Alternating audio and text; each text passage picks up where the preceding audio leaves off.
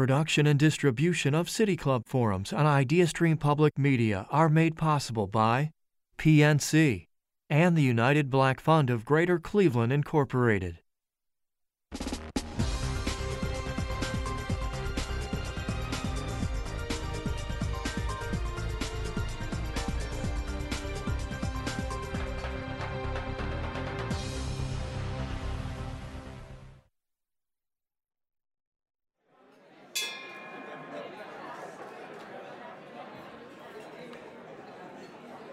Good afternoon, and welcome to the City Club of Cleveland, where we are devoted to conversations of consequence that help democracy thrive. It's Friday, February 18th, and I'm Artis Arnold, Senior Vice President at Huntington National Bank and a City Club board member. It's my pleasure to welcome you to our forum today as a part of KeyBank's Diversity Thought Leadership Series. Starting in just a few hours, the NBA All Star Weekend will begin. Over the next few days, our city will celebrate the accomplishments and contributions of the NBA community and also shine a, shine a spotlight on everything we love about Cleveland, including our vibrant neighborhoods and communities, our thriving small and local businesses, and of course, our food and hospitality. As a part of these celebrations, we're joined in conversation here today by two exceptional leaders who are driven relentlessly by innovation, leadership, and entrepreneurship. Mayor Justin Bibb was born and raised in Cleveland and grew up in the Mount Pleasant neighborhood on the southeast side of Cleveland. At 34 years old, Mayor Bibb has been called a political newcomer, but he has a strong track record and dedication to both public and private sectors. He has been a pivotal force in numerous community initiatives and nonprofit startups. Justin Bibb became our 58th mayor here in Cleveland in January 2022, taking office with a promise to modernize city operations and to work in partnership with business, community, and the local community. Baron Davis was born in Los Angeles and grew up in South Central area. He was drafted with the third overall pick in the 1990 NBA draft by the Charlotte Hornets and became a two-time NBA All-Star before joining the Cleveland Cavaliers in 2011. Yeah. During his years in the NBA, Mr. Davis was constantly listening, learning, networking, and connecting both on the court and off the court, which ignited a successful post NBA business career. He has been dubbed a serial entrepreneur, a creator of thought provoking content and digital platforms, and an investor in startups created with the purpose to impact society and to encourage change, particularly around financial literacy. So, what can we learn today about leadership, entrepreneurship, and black excellence? As in every City Club forum, you can participate with questions. Text them to 330 541 5794. That's 330 541 5794. You can also tweet them at, at the City Club. We'll try to work them in. Members and friends of the City Club of Cleveland, please join me in welcoming Baron Davis and Mayor Justin Bibb.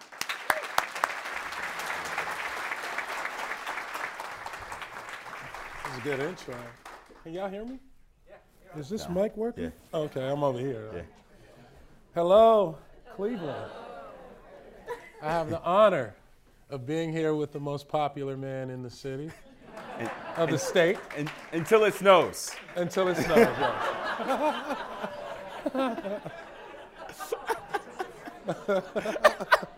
yes. So true. Everybody wants to leave now. Yeah, Yeah, yeah, yeah. They're like, "Oh, it was so great Yeah, yeah, snowed." yeah, yeah, yeah.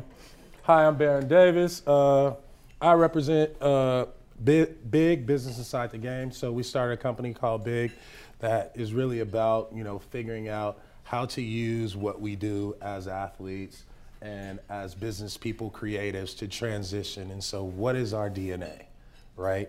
What what drives you from you know a basketball player to an entrepreneur, a business person to philanthropics, right? And so I say we start this conversation and get this conversation going by I want to know from from you, Mr. Mayor, like the business the business inside the game of black excellence, hmm. Hmm. right? What does that mean to you, mm-hmm. right? And what does that mean, you know, also to this run and what you want to do uh, for the city of Cleveland? Um, well, it's February and we're celebrating Black History Month. And I think our history as a people is rooted in resilience. I mean, we've been on this journey for freedom since we landed on America's shores. Yeah. Um, but our origin story was in black excellence in the motherland. Absolutely. And we can't forget that.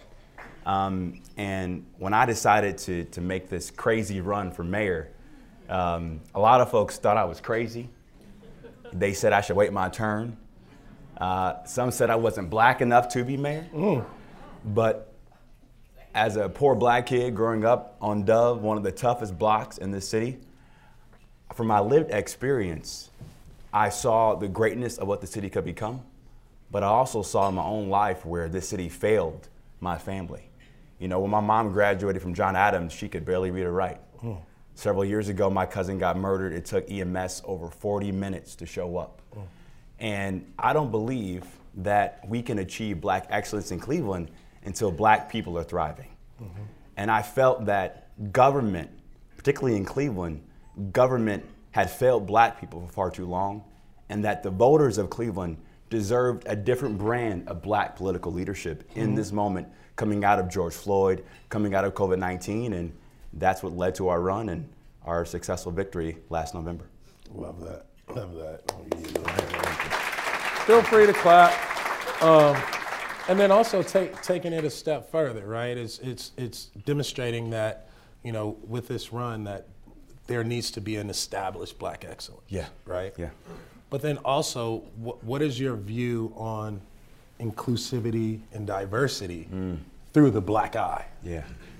Well, um, I- I've had a, a very interesting kind of career arc and journey. Um, I'm only 34, but know, I've spent um, years working as an executive at some of the highest uh, parts of corporate America, from Gallup to Key Bank.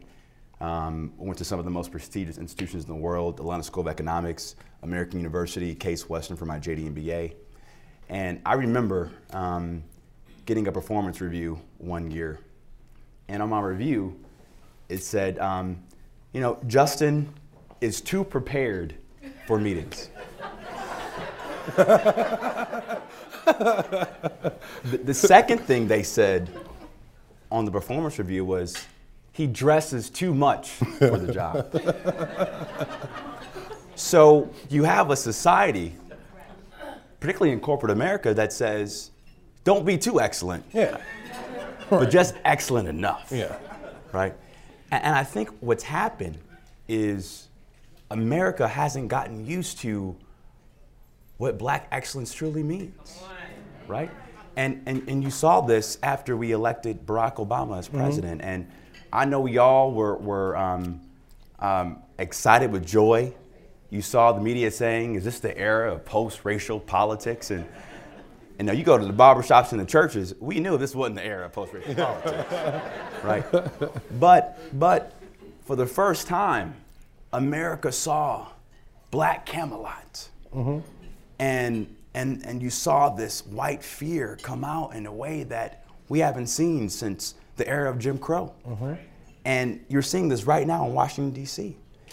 And so America has to come to grips with the fact that over the next 10, 15 years, we are going to be a majority minority nation. Yeah. Um, and the future of America is rooted in black excellence.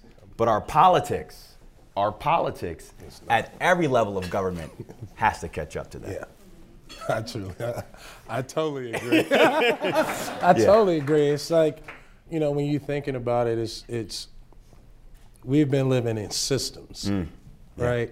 We've been um, appropriating ourselves in systems, right? To work our way up the chain, to move up into this place of, let's call it semi excellence, because you can't be too excellent because, you know, the media or somebody will sue you, you know what I mean? So there's no examples of supreme excellence Yeah. because the system doesn't really allow that. You know what I mean? And I think that, you know, for this new generation of youth, mm-hmm. right? The the Gen Z, they're not they're not asking us, right, for opportunities. They're not asking us for access. They're demanding it. And they're taking right? it. And they're taking Yeah, it. yeah. And I think, you know, for you, it, it's, you know, just kind of reading up, I feel like you embody, right, what this next generation is talking about. Like you're gonna you're gonna take the opportunity, you're gonna take the access, right? You're gonna give the access, but talk about like your relationship. I know we're all you know of the uh, I don't know millennial baby boomers, uh, baby boomers, whatever, but to the youth, like how do we bridge the gap, right, from this room to the All Star Weekend panels for the tech, the you know um, the the younger generation that's that's fiending for the opportunity to be in a room like this. Well, um, I think as a as a black man uh, who came out of poverty, um, you know, I know my grandparents. For many of us, the dream was get out the hood, go to the suburbs, get that mansion, retire, and bet that's the American dream, Right. right? But it's created this divide where we've left many of our brothers and sisters and cousins and uncles and aunties In the hood. are trapped Yep. in that system. Um, and I experienced this too growing up where my friends were like, why are you going to after school programs? Why are you reading all them books? Right? Because that's what I thought I had to do to achieve greatness, to achieve excellence. But we can't forget where we came from, and we can't lose that proximity to the people. That's, I think, how you bridge that gap. And one of the things that I continue to believe in, and not just as I was a candidate, but now as the mayor of Cleveland, is that policy, policy has to be rooted in the everyday experiences of people. You know, just last night I was in Collinwood with Miss Carolyn Peak and other community activists uh, talking about the importance of what my administration has already accomplished in just 40 plus days since being mayor. And I made a commitment during the campaign to Miss Dolores Houston that win or lose or draw, I was coming back. Mm-hmm. And I came back because for a long time, politicians show up on your door, if they knock on your door to ask for your vote, Yeah. and they make promises, then you don't hear from them again until it's time to run for re-election. We have to keep listening as leaders, Yep. but not just in politics, but in business mm-hmm. and our foundation sector as well. Because if you don't listen to your customer or the people you're serving, you're going to lose that connectivity to make real change long term. I love that. Yeah. So Hold on, I got the uh-uh. personality question. I have one more question for you, man. I'm trying to throw some assist to you too, man. I know, I know, but I, I, I told you, I, I told you, I talk a lot. I, I can talk forever, but I, I, I can ask questions. You know, I like asking questions. Uh, I want to give a shout out to my co-host of my podcast, this guy Jason Zone. He's the third famous person. Yes. Uh, NBA host, NBA host, uh, Cleveland Cleveland native. Yes, he is. So I wanted to give him a shout out. Y'all support that man. Works with the NBA, ESPN. So we got, you know, we got a few celebrities. We talk like Yeah. you're you're you're you're different. You know how we say, "Oh, he different." different. Yeah, I'm yeah, he different. different. Oh, he different. You know what I mean? Like, you different. Yeah. Right? Yeah, yeah, You different. Yeah. Talk about, I, I would say leadership, right? Mm-hmm. Talk about leadership and not being afraid to lead with who you are. I'm talking about personality, spirit, Mm-hmm. Yeah. right? I know that's how you became, Yeah. you know, the mayor, but it's people believe in you because of who you are, right? it took time, right? Um, you know, I, I think um, every leader has a, a natural um, evolution to feel comfortable in their own skin. Um, you know, when I was growing up, um, I was called the Oreo. Um, they said, "Why are you? Why you speak like a white boy?" Right, and that creates some kind of self doubt. But it was through that pain where I gained confidence to know that being a, a black man who understands the king's English, but can also go to the barbershop or play pickup ball with the best of them Yeah. and talk to, it required a level of um, authenticity, but confidence in who, who I am as a black man to say that my black experience is very different than your black experience Yeah. right? And that's okay, right? But I, but I think the greatness of any leader is being able to listen and being able to find what we have in common to bring people together. And I think one of, one of my strengths is being able to listen. Um, and the listening never stopped for me Right. as a leader, and it can't stop for any of us if you want to see real change long term. Totally, totally, totally give you that. Now is it my turn? Yeah, go ahead. Go ahead. So w- one of the things I really admired about your uh, career, Baron, is this quick shift, and I think you're one of the first athletes to go from being an NBA star to VC, technology, investing. What were some of the challenges you experienced in making that shift? Um, I would say for me, it was like, I, I, I like it's very similar. It's like you you grow up in South Central and like Yeah. you get. You, I went to a private school, so I was like, uh, I would say I was the Fresh Prince of Bel Air. With no Bel Air, no Uncle Phil, you know what I mean, and no Mama, Yeah, you know what I mean. yeah, But yeah, it was yeah, cool. Like yeah. I got, I got access, you know, and and I always say like the first time I actually met white people was in seventh grade. Wow. You know what I mean? And so uh, outside of sports and competition, so like that that same thing of of I'm living in Beirut, South Central Los Angeles, and I'm going to school in Disneyland. Mm. You know what I'm saying? And mm-hmm. so I would say for me, it was every day, every day that I didn't quit, and every day that I felt like I belong or could fit in, you know what I mean, is a day that I started fitting out. Mm-hmm. And I never fit in, and I always fit, stood out or fit out. Mm-hmm. And so I had to figure out how do I live in this medium, right, in this middle ground. And what is my responsibility? Mm-hmm. And my responsibility was going to have, I was going to have to be the person that starts building the bridge. And so inviting my South Central homeboys to like winter formals, and they're like, man, what the hell you bring me here for? All these white Yeah. people, they think they're gonna get arrested or something. I'm like, no, bro, it's cool. You know what I mean? yeah. And taking white kids to South Central and being like, yo, you wanna stay tonight? And they're like, hell no, I'll drop you off and I'm headed back across the 405. You know, Yeah, yeah. but I think working in, you know what I mean, working in that, working in that gave me the confidence to say, you know what, I'm gonna position myself to like stand firm. Yeah.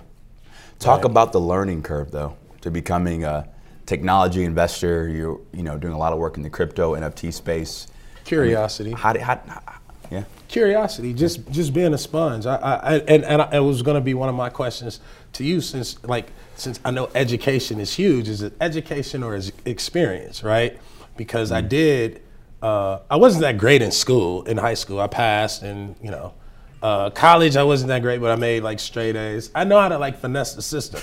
You know what I mean? And the and, and, and the system doesn't work for me. Yeah. It was the experience, and Yeah. so I think for me it was like being a sponge, taking internships, uh, asking people what they do, right? So so listening to listening, listening to conversations of how people communicate it, and then trying to mimic that, right, in different elements. And so I think for me it was like the curiosity of being a venture, the curiosity of being in tech. I was my own agent when I was 21 years old. Wow.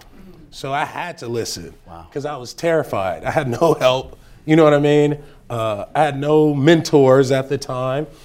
And I was just in the NBA like, hey, I'm as long as I don't give my 6% to an agent, I'll be fine. Yeah. Right? And I had to figure that out by putting myself in positions where I would feel uncomfortable until I became comfortable. going over to the kind of the social justice activism side of this conversation, um, I know a lot of us were outraged when uh, I believe Laura Ingraham told LeBron he should just shut up and dribble.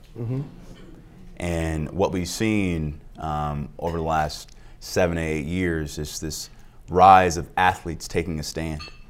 Um, and Cleveland has been at the vanguard of this. We, we know that Cleveland was the place where they had the famous summit, Yep. where Ali uh, joined, you know, Jim Car- Brown. Jim Brown Yeah. and, and, and Carl Stokes and others to talk about civil rights movement. Being an athlete, being an entrepreneur, um, where do you think this moment is going, and how do you think we could leverage, you know, um, athletes and, and sports to really drive long-term systemic change in, our- in our respective communities? That's a great question. I think um, one, we got to look at we gotta look at the heart and the DNA of the person, right? And we gotta pawn our chips on the right person. You know what I mean? And then from that point, we gotta start connecting the right groups of people together in order to selfishly get our mission across, mm-hmm. right? So it has to be this unselfish way of thinking, but also with this selfish approach to executing. Yeah. Right? So we got the Cleveland Cavaliers here. We got the Cleveland Indians. We got the Cleveland Browns. And I'm Cleveland sure. Guardians. Guardians. Cleveland Guardians. What? Yeah, we, they, we forgot to put that in the briefing. It's okay. They changed the name. Today? No, a couple last months week? ago. A couple months. Sorry. It's all good, man. I like that. Guardians. It's like a newspaper. Yeah, yeah, yeah, yeah. One of Washington is the Commanders. so- Yeah, yeah, yeah. All right. Sorry about that. If It's any, all good. uh, It's all Guardians good. fans. It's all good. Go Guardians. Go Guardians. Go Guardians. Wow. Okay. Uh, But the, there are players Yeah, yeah, yeah, yeah, yeah, on those teams, and I think the players are really aligned with one trying to connect with the community, mm-hmm. right? The players are really trying to, you know, make the investments, mm-hmm. right? They're act they come from it. I always say like we got to figure out a way f- to get the people who are closer to the problem, Yeah. right? To give them the access and the resources to be closer to the solution. Absolutely. And then you use NBA players and athletes, right? Because we're not afraid to get next to the problem, right? And then you use that as your megaphone, mm-hmm. as your satellite, right? And including a lot of these people, right, in our conversation, not excluding them from, you know, don't just have an athlete show up at your event just for an appearance Yeah. and you don't talk to them. That is that is a waste, right? That is a waste for your foundation. That is a waste for your company. So I think that we're not. We need to like start scratching off the scar tissue, Yeah. Yeah. right? Start scratching off like the fakeness. You know, start like being okay, being honest, being okay, being insecure, being okay, being ignorant. Yeah. You know what I mean? Mm-hmm. Because that is how we're going to solve problems, mm-hmm. right? And get to the root of issues. And so I think for athletes, it's like it's important for us to find our way with the people who are doing the right things. And I think it's important that the people who are trying to find us set it up. So when we come, we know that there's an opportunity for us to engage, mm-hmm. right, and execute and basically pass it on, pass it forward. I got one um, future forward qu- question for you. Crypto in 10 years. Where, where we That's, that's a question for you. I'm asking you. I'm investing. You're the expert. Uh, I think, you know, one, I look at uh, kind of like just crypto to blockchain Yeah. as an opportunity for people who have never had opportunities to have an opportunity for, you know, a, another form of financial, you know, freedom. Right? You think about all the things, and I shouldn't say this here, but you think about, because we just trademarked something. Okay. But you think about all the things that black people complain about. I'm gonna start with black people, right? There's this thing called what? The black dollar. Hmm. All right, there's crypto for you. That's it. All the black people, you buy black dollar. Well, you know, there that, that's how you change things. But I also think in NFTs, when you're thinking about government and you're thinking about, you know, uh, insurance and you're thinking about foundations and, and, and, and education and financial literacy, like these kids are coming into the space where they want to be, they know who they are and they know what they want to be a part of and they know where they want to go. And so school, right, is kind of like a distraction. You know what I mean? Un- un- unpack that for a little bit. School is a distraction because if you're still teaching a kid that Christopher Columbus mm. found the guy, excuse me, found the United States, right? Mm-hmm. You know, and not telling the full story and the full breadth, right? Then you're not giving the kids the opportunity to experience that time. And I think with crypto and blockchain and VR and things like that, kids are going to uncover, right? You look at the pandemic things were coming up and mm-hmm. brands are raising their hands saying oh yeah we support people we support this we support that and it, it wasn't true. You can't do that anymore. And I think with the blockchain and with crypto, there's a receipt that says you own something Yeah. that's an asset that is a part of a collective in a community. So mobilizing the youth, right? Mobilizing the youth through art, through music, through sport. Mobilizing the teams, right? Like the Cleveland Browns can create an NFT, uh, Guardians can create an NFT, right? That funds, you know, uh, financial literacy for kids in public schools. And every ticket sale goes towards the trade of, you know, that NFT and that crypto. So for me, like s- school right? Because you don't have recess.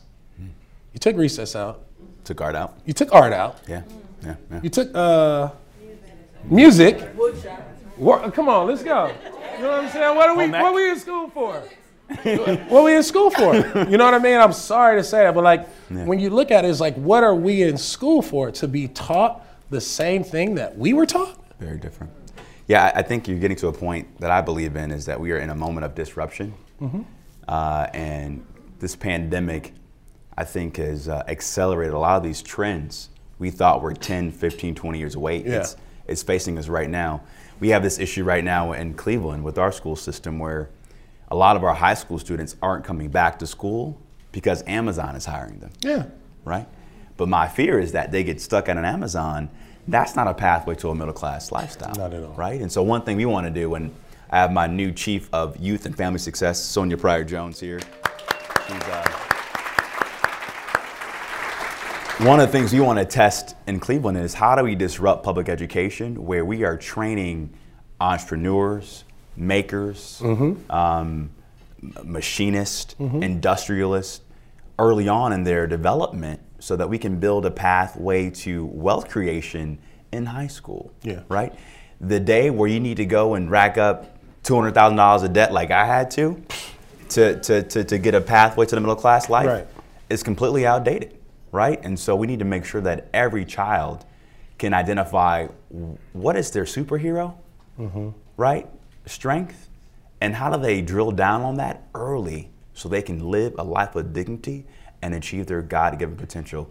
And that should be the the mission, I believe, of public education in the future. I, I agree. I totally agree. It's, it's, it's, it's experience. It's Yeah. experience. You know, it's like you can you can only like I'm learning from my I'm learning from my kids, right? So when the the whole thing around like like me and financial literacy, the word we got beef. Mm. You know what I mean? Because if you told me at 19 or 20 years old in the NBA, yo, study financial literacy. It's like financial literacy.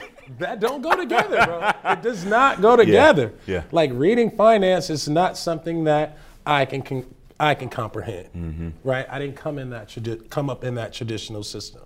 But if I say financial, get to the money, Get to the right? money. Get to the, we need, we need to like, get to the you- money you, curriculum. You need to get to the money curriculum. With my kids, Yeah. like you want to make money, we set up a restaurant. They want to play basketball, we treat it like a, their franchise, right? Mm-hmm. And it's like we should be able to teach real life experience. Key Bank should go into four or five of the local public schools, right? Uh, you know what I'm saying? Like, and give them like give them a stock or, or, or give them the bank. Give them the license to the bank to trade and to run as an after school program. Let the uh, Cleveland Indians, they ain't changed their name, have they? no, the Guardians. Oh my God. So the Browns are the Browns, Browns are the and Browns. the Indians are the Guardians. Yes. Got it. So I can still say Browns. Yeah, yeah, yeah, yeah, When yeah. I said Cleveland Browns, everybody was like, oh. I was like, y'all changed the Browns? Yeah. Okay. We ain't changing the Browns. Got it. Browns. Stick with the Browns. Yeah, stick with the Browns. Play with the Cavs. But the Cavs could actually adopt adopt schools, right? There's 30 teams in the NBA. Yeah. There's at least 30 public high schools that can all repre- represent an NBA team. Yeah. Right? And they can actually run their operations like that. You can run the media with the media department. You can actually uh, run the food with the snack bar, right? And all of that is financial literacy because they're taking a dollar, they're exchanging a dollar, they're working for something, right? And that's that's the know-how, that's the do. And, I, and you know what you're alluding to? I think sometimes society makes things overcomplicated so we don't have access. right. right? And so we need to do a better job of distilling things where people can understand them in their language, in their culture that represents their values too at the same time. I would say, um, you know, like for us, it's like if somebody would have explained this the way we like rap, Yeah.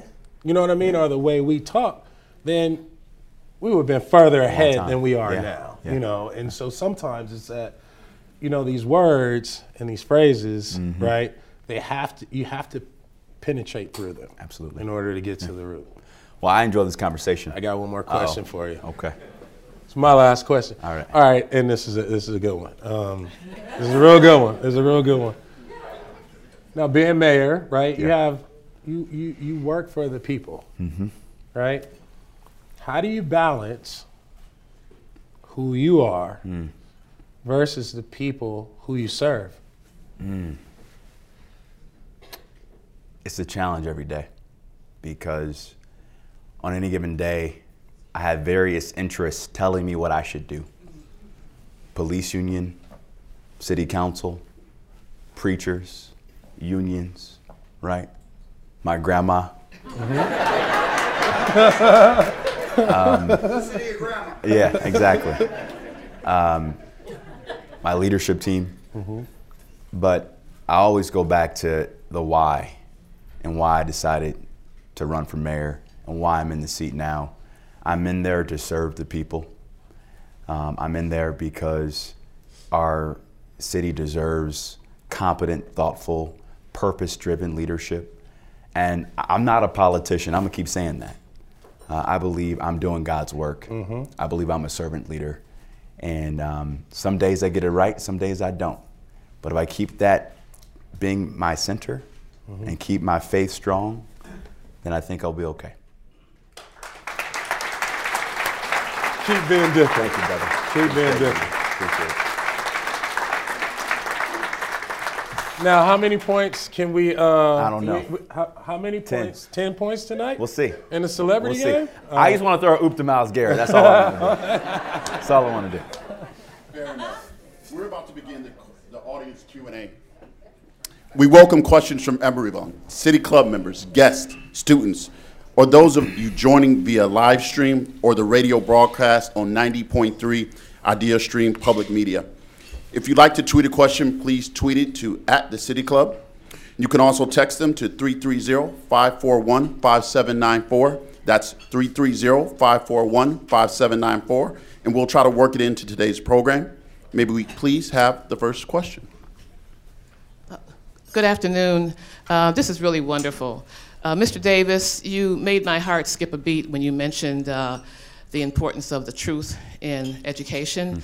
Uh, many people know that I'm on the State Board of Education, and I, along with a number of other people, have been fighting some very dangerous bills. Uh, House Bill 327 and 322, which would make it illegal for teachers to teach the truth about America. They can't talk about racism, sexism. They can't talk about gender. Um, they're working very hard to weaken uh, our students' ability to make a difference in this world.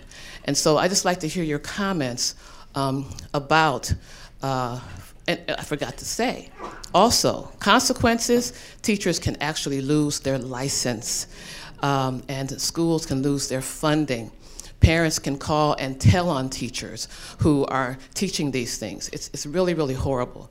So I just wanted to hear your thoughts about that. All right. Well, uh, tell me a question again, or just.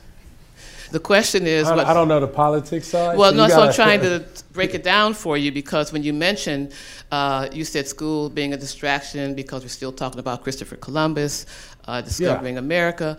Well, um, we have some legislators who don't want teachers to tell the truth. They don't want them to tell that real story Yeah. about Christopher Columbus, who did not discover America, and they want to make they want to make it. Uh, illegal for teachers to teach about racism, systemic racism in America, sexism, gender. They, they don't. They just want to shut them up and censor our educators with some very serious consequences. And I just wanted to hear your thoughts on that since you mentioned it when you were talking. Yeah. Uh, one, I, I, I don't feel it's right. Um,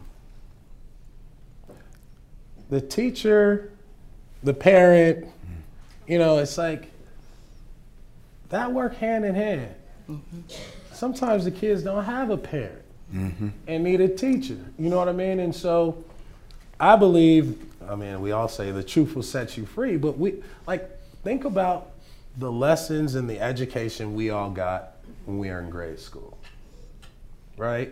And what they taught us about being a black person and a white person, mm. right? And so the white people or the white kid always felt like the black kid was going to retaliate, right? And the black kid always felt that he was never really accepted in this white kid's world. Mm-hmm. And right in that moment, right, you're not, you're, you're teaching race, right? But you're not telling these kids, right, that they have nothing to do with it.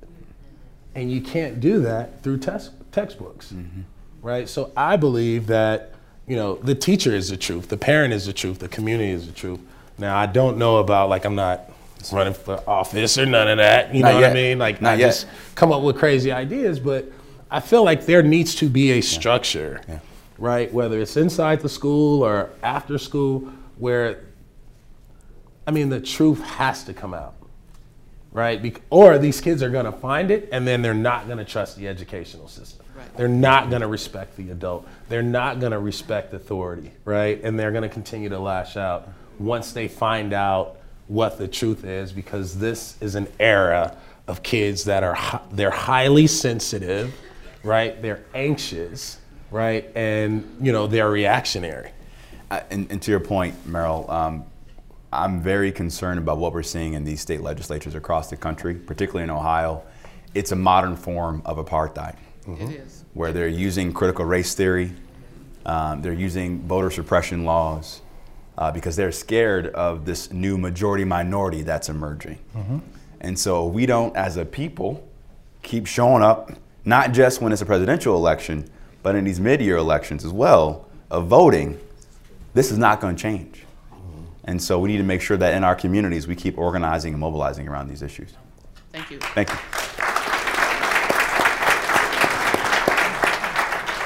We have a question that we're reading from Twitter. We have some of the poorest, brightest, and talented children and families in the city of Cleveland. How can the multimillionaires from Cleveland's sports industry assist in transforming this city without simply making token expressions of support?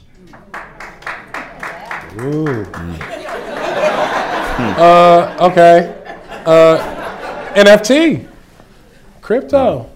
I mean, crypto is the way. I believe, like a part of you know, like the fans, the community, they can all be a part of the team's success and the team's you know ROI. The team can actually make more money for the city if they if they tied in the community in a give back mechanism. Um, it has to be once again a collective effort, right? And then the team has to know that whoever they're giving the money to, they've probably been giving the money to those people for a while, and those people have been doing the same stuff for the last 10, 20 years, right? So it's once again, we gotta break up the scar tissue, right? We gotta break up the scar tissue. People in the hood gotta raise their hand. You can't be jockeying for a position, trying to get in front of somebody, you know what I mean? We got to play the long game and understand that if we can sustain and we can impact one community or one sports team, then we can come back the next year and do it again. Now you got four sports teams here. Three. Three. Uh-oh. Three sports teams. Y'all don't have a hockey team? With all this snow? Not no more. Yeah, we right, should. Yeah, uh, we'll talk about that. Yeah, yeah, yeah, yeah. Maybe a black owned hockey team. Yeah. Bring that here. I, to, to, to that question, though, I know there's a, um, a major lawsuit right now in the NFL uh, with the former executive or, or coach from Miami. Um, and I think all sports teams at large need to do a better job of having more black owners, Absolutely. more black leaders in the front office. Um, and I would say this um, I know that I'm very keen as mayor to really re examine how our community gets its fair share when we, when we do these stadium deals Absolutely. right? Um, you Yeah, got to yeah. have a long-term conversation about whether or not you get all these tax breaks, but my streets still need some support. My schools still need investment, And so, how do we bring people together in a more constructive way Right. to get a, a true triple bottom line to drive the right ROI for our city long term? No, I love that. Yeah. Hello. So my question is uh, something I would call the freedom to fail. Baron, you talk about being in the world of VC and investing in businesses. That means someone has the freedom to get something wrong, just like they have the freedom to get something right. And so I wanted to hear a little bit more about how you vet opportunities and what we can do to encourage people earlier in life to be okay with failure as an iterative process to find that thing that actually works for them. Y'all smart, man. Y'all smart. Ah, ah, ah, I, I, I, I, I say we have to teach through failure, right? We have to, we have to uh, kind of encourage failure, right? Like even my son, he's seven years old. He loves football. He hates basketball because he sucks. and he fails every time. You know what I mean? Did you He tell just- him that? I hope not. Yeah, I tell him that all the time. Like, but he needs to know, like, bro, you are you're not good at this. You're good at this, Yeah. but you're not good at this. And so how how how do you get him? Yeah. How do you get him to like to fail but feel like he Mm-hmm. accomplished something, right? How do you become a VC and say, "Hey, I'm going to raise 2 million dollars and I got 10 companies, right, to invest in and I only need to do win twice." Right? But you got to get the 2 million dollars and you got to get the access in order to have the backing and the support, right, to know that you can fail. Now, when we talk about, you know, systems and things like that, it ain't no system for us. So when you fail, right, you get cut off. Yeah. Bad album, cut off. Uh, bad bad investment, cut off. Mm-hmm. Right? Bad deal, cut off. Right? So we have to now think about when people are failing, right? Whoever's next or whoever's up or the person that failed, it's not failure. It's mm-hmm. opening up new opportunities, right? For us to learn, right? Listen and mm-hmm. learn something so we can be better the next time. So I think we have to teach through failure, right? We have to teach our kids through failure.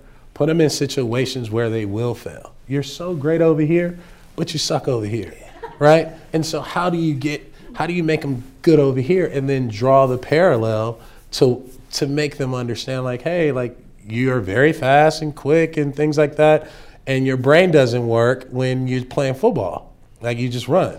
But when you're playing basketball you have to slow down. Your brain has to work. You have to think. You have to stop. You have to pivot and you know all these things and like he hates it absolutely hates it but every day he gets better and every day I can point that out. Mm. And I can put where he is on, you know, at his peak and say, yo, you're not going to get too much better being great here until you try something new in order to reinvent yourself. So failure is reinventing yourself. And it's also like a number, another form of really like teaching teaching success and teaching like financial freedom. Love that. Yeah. Um, How you doing, Mr. Mayor? you My doing, name sir? is Tyshawn Lane. I'm a senior at Rhodes High School, and I t- uh, take uh, college courses at Tri C. I just want to know what you're going to do to help the uh, kids in the inner city. Thanks for the question. And uh, say you're a senior, Yeah, looking at college. What do you want to do next? Uh, I'm going to college for uh, finance. Okay, great. Well, uh, maybe right. Key Banking offer you an internship. Let's make that, make that connection. See, I'm on the spot. Listen, um, um, I talked a little bit about our uh, dedication to making sure that every junior and senior has access to an internship or an apprenticeship when they graduate from CMSD. Um, one of the things we have to do a better job of in Cleveland is making sure that the conditions of our neighborhoods are better. Um, I believe food deserts are a crime. Poverty is a crime. The lack of quality parks in our neighborhoods is a crime. And it's my responsibility as your mayor uh, to unwind 16 years of failed investments in these issues to make sure that every neighborhood, regardless if you're in West Park or in Mount Pleasant, can thrive. Um, and I'm going to set that standard. We may not get there in four years or eight years, but I'll tell you this the trend will go in a better direction. And that's the best thing I can do as your mayor. Thank you. Mr. Mayor, another question for you that was uh, came in via text uh, regarding education. Yeah. Breakthrough schools have begun much of what you recommend, and the new manufacturing-based. I, I know we have little breakthrough schools. Uh, I think John just tweeted this here. question. It didn't come from John. I can verify that it did not come from John. Um, uh, and the new manufacturing-based education at Collinwood, Collinwood High School is another example of some of the sorts of things you've been mentioning. How do we make sure that all parents are aware Mm. of all of the options that are available for their children? And also, how does the community ensure that our children can safely get to and from their schools? Yeah, yeah. It's an important question. Uh, we just had this conversation last night in Collinwood, uh, talking about the future of Collinwood High School. And uh, one of the biggest things that we've uncovered uh, in just a couple months uh, in our administration is the lack of awareness, not just parents have about what resources are available, but our seniors and just everyday families. Uh, we have a tremendous amount of information gaps in the community right now where folks don't read the newspaper every day like they used to. Folks aren't going to church like they used to every day. And so, we as a city, uh, not just City Hall, uh, but our foundation partners, our nonprofits, our faith based institutions, we must do a better job of connecting information to the people.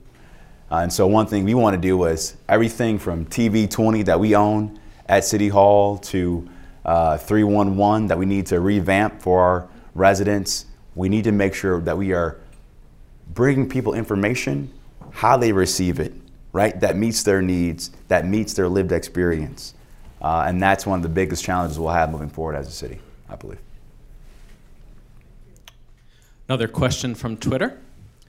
What would it take for us to make Cleveland, quote, the black tech mecca of America or the world? Okay. I, I bring I bring the crew. Let's, do it. Let's get it cracking. So, let's do let's it. get it cracking. So, um, maybe, I mean, I don't know if we want to make news today, Baron, but. Um, I'll let you make the news. Well, yeah. Bar- Baron and I are going to work together to bring an Afro Tech type summit to Cleveland. And watch out Atlanta, watch out Detroit, watch out Austin. Cleveland's coming, but I got to say this we got to make sure that our, our banking partners, our VC partners, understand that they got to invest in black. Yeah. They have to. I'm happy. Uh, my, my, my dear friend and sister Teleandre Thomas is in the room over at Jumpstart. I know she's committed to this issue as well. And so we have all the resources in Cleveland, but we got to make it a priority to make that happen.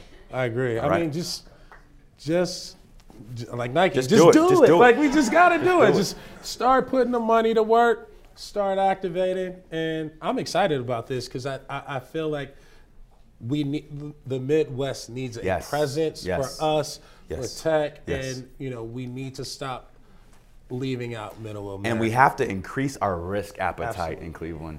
I've, I've heard of so many, not just black owned companies, uh, but startups in general who left because our, our risk appetite is just so conservative. Right? You talked about failure. It's okay to, you go to Silicon Valley, New York, people failing every day. Uh, every day. They They, still are writing checks, terrible. though. Oh my goodness. Right? Big And- failing, and- big, big. and, and right, right, right. Oh my and, gosh. and, and the one thing we forget is that the world's first billionaire came from Cleveland, Rockefeller, right? We chased them out of town. Man, that now, now that ain't right. So we got to get back. We, we got to we got to we got to get back to those roots. We need to call him Um, and, back up. and there's a strong legacy we got to build on. I know, right? We, we, yeah, he got. They got the money. We need to call him up. Tell him to sponsor this Yeah. tech summit. yeah. How much you think we need? Uh, from Key Bank about five million. From uh, Jumpstart. About five from Jumpstart too. Yeah, we got, no, we need about five million dollars to pull it off. Okay. That's a table one, table sixteen. I can hold up the auction banner. We can get it going right now. No, just kidding. Hey everybody, my name is Jamal Sumlin. I'm a senior also at James Rhodes. Uh, Mr. By- me, Mr. David, this is my question. Uh, what is some advice you would give a student to accomplish his goals outside of basketball? Work, work, study. Um, find a mentor. Find somebody that you don't know, right? Um, walk into a bank once a week. Just say what's up to people. Look the part, be the part. Whatever Mm. you want to do, you can do it. Whatever you want to be, you can be it. Right? They, you know, you want to be a banker, walk into the bank once a week, and they're gonna see you coming in there, and they're gonna say, "Yo, what are you doing?" You know what I mean? Be curious. Be curious, and and I would say like, you know, your your imagination and your mind will put you where you want to be. Mm, that's true. You have to think about it. You have to walk in it, and you have to live in it up here. Got to be obsessed. And when you get there, right, it's gonna feel natural. And so everything you're doing, you know, on the court, off the court, it should it should be equal, right? You shouldn't want to be the best basketball player and then want to be the dumbest student. You know what I mean? If you're gonna be the best basketball player, then you have to hold yourself accountable to being the best student you can be, right? And taking both of those skills and turning. Thanks. We have a text question that has come in. In both of your experiences, you deal a lot with institutions and systems. How can community advocates help be a part of the institutional change that needs to happen, but keep them in check when they need corrective action? Well, I have a, an analogy or a story that I, I think is important that speaks to this point. Um, A. Philip Randolph, uh, a black civil rights labor activist, um, has this great moment with um, FDR when he was organizing for um, you know black Americans to get their fair share of labor rights. And he goes to the White House to meet FDR, and FDR says, "Look, I, you know, I hear what you're saying, uh, Philip, but uh, go make me do it. Go make me do it." Um, and in that moment, you see the importance of activists. We don't get a civil rights bill without Dr. King, without John Lewis. And you know, you don't get a Mayor Bibb without Chanel and Danielle and Courtney and other activists in the room who, who made that possible. But governing requires them stirring the consciousness of the people at the same time, right? To hold government accountable every single day. And so um, it's important that activists keep fighting, right? Before the election, right? And when you're governing at the same time as well, too. download Community X. That's what I would say. We invested in the company that's uh, for this specific thing local activism, national activism. So, really localizing and you know trying to bring all of activists together in a Facebook type platform. So, think of Facebook for activists, and that would be. Final question uh, that came in via text, um, given that it's the NBA All Star Weekend, is it was it's our prediction about Team LeBron versus Team Durant, but really the question should be how by how much will Team LeBron win?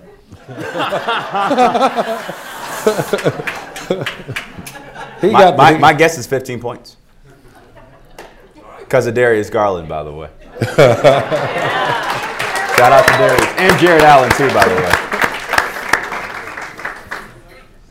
Today at City Club, we have been listening to the forum, Top of the Game, Leadership, Entrepreneurship, and Black Excellence.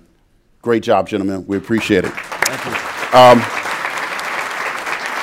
this forum is a part of KeyBank's Diversity Thought Leadership Series, and it featured Mayor Justin Bibb and Baron Davis, two-time NBA All-Star and founder of Baron Davis Enterprises. We would like to thank the guests at tables hosted by the 50 Black Women Fund, Cuyahoga Community College, Key Bank, the Northwest Northeast Ohio Regional Sewer District, Third Space Action Lab, and Youth Opportunities Unlimited. We're happy to have all of you here. Be sure to join us next week. On Friday, February 25th, we will hear from India Birdsong, General Manager the, and CEO of the Greater Cleveland Regional Transit Authority. She will discuss what's next for our city's public transportation system, transit system. You can purchase tickets and learn more about other forums at thecityclub.org. And that brings us to uh, the end of today's forum. Thank you, Baron Davis. Thank you, Mayor Bibb. And thank you, members and friends of the City Club. I'm Artis Arnold, and this forum is now adjourned. For information on upcoming speakers or for podcasts of the City Club, go to cityclub.org.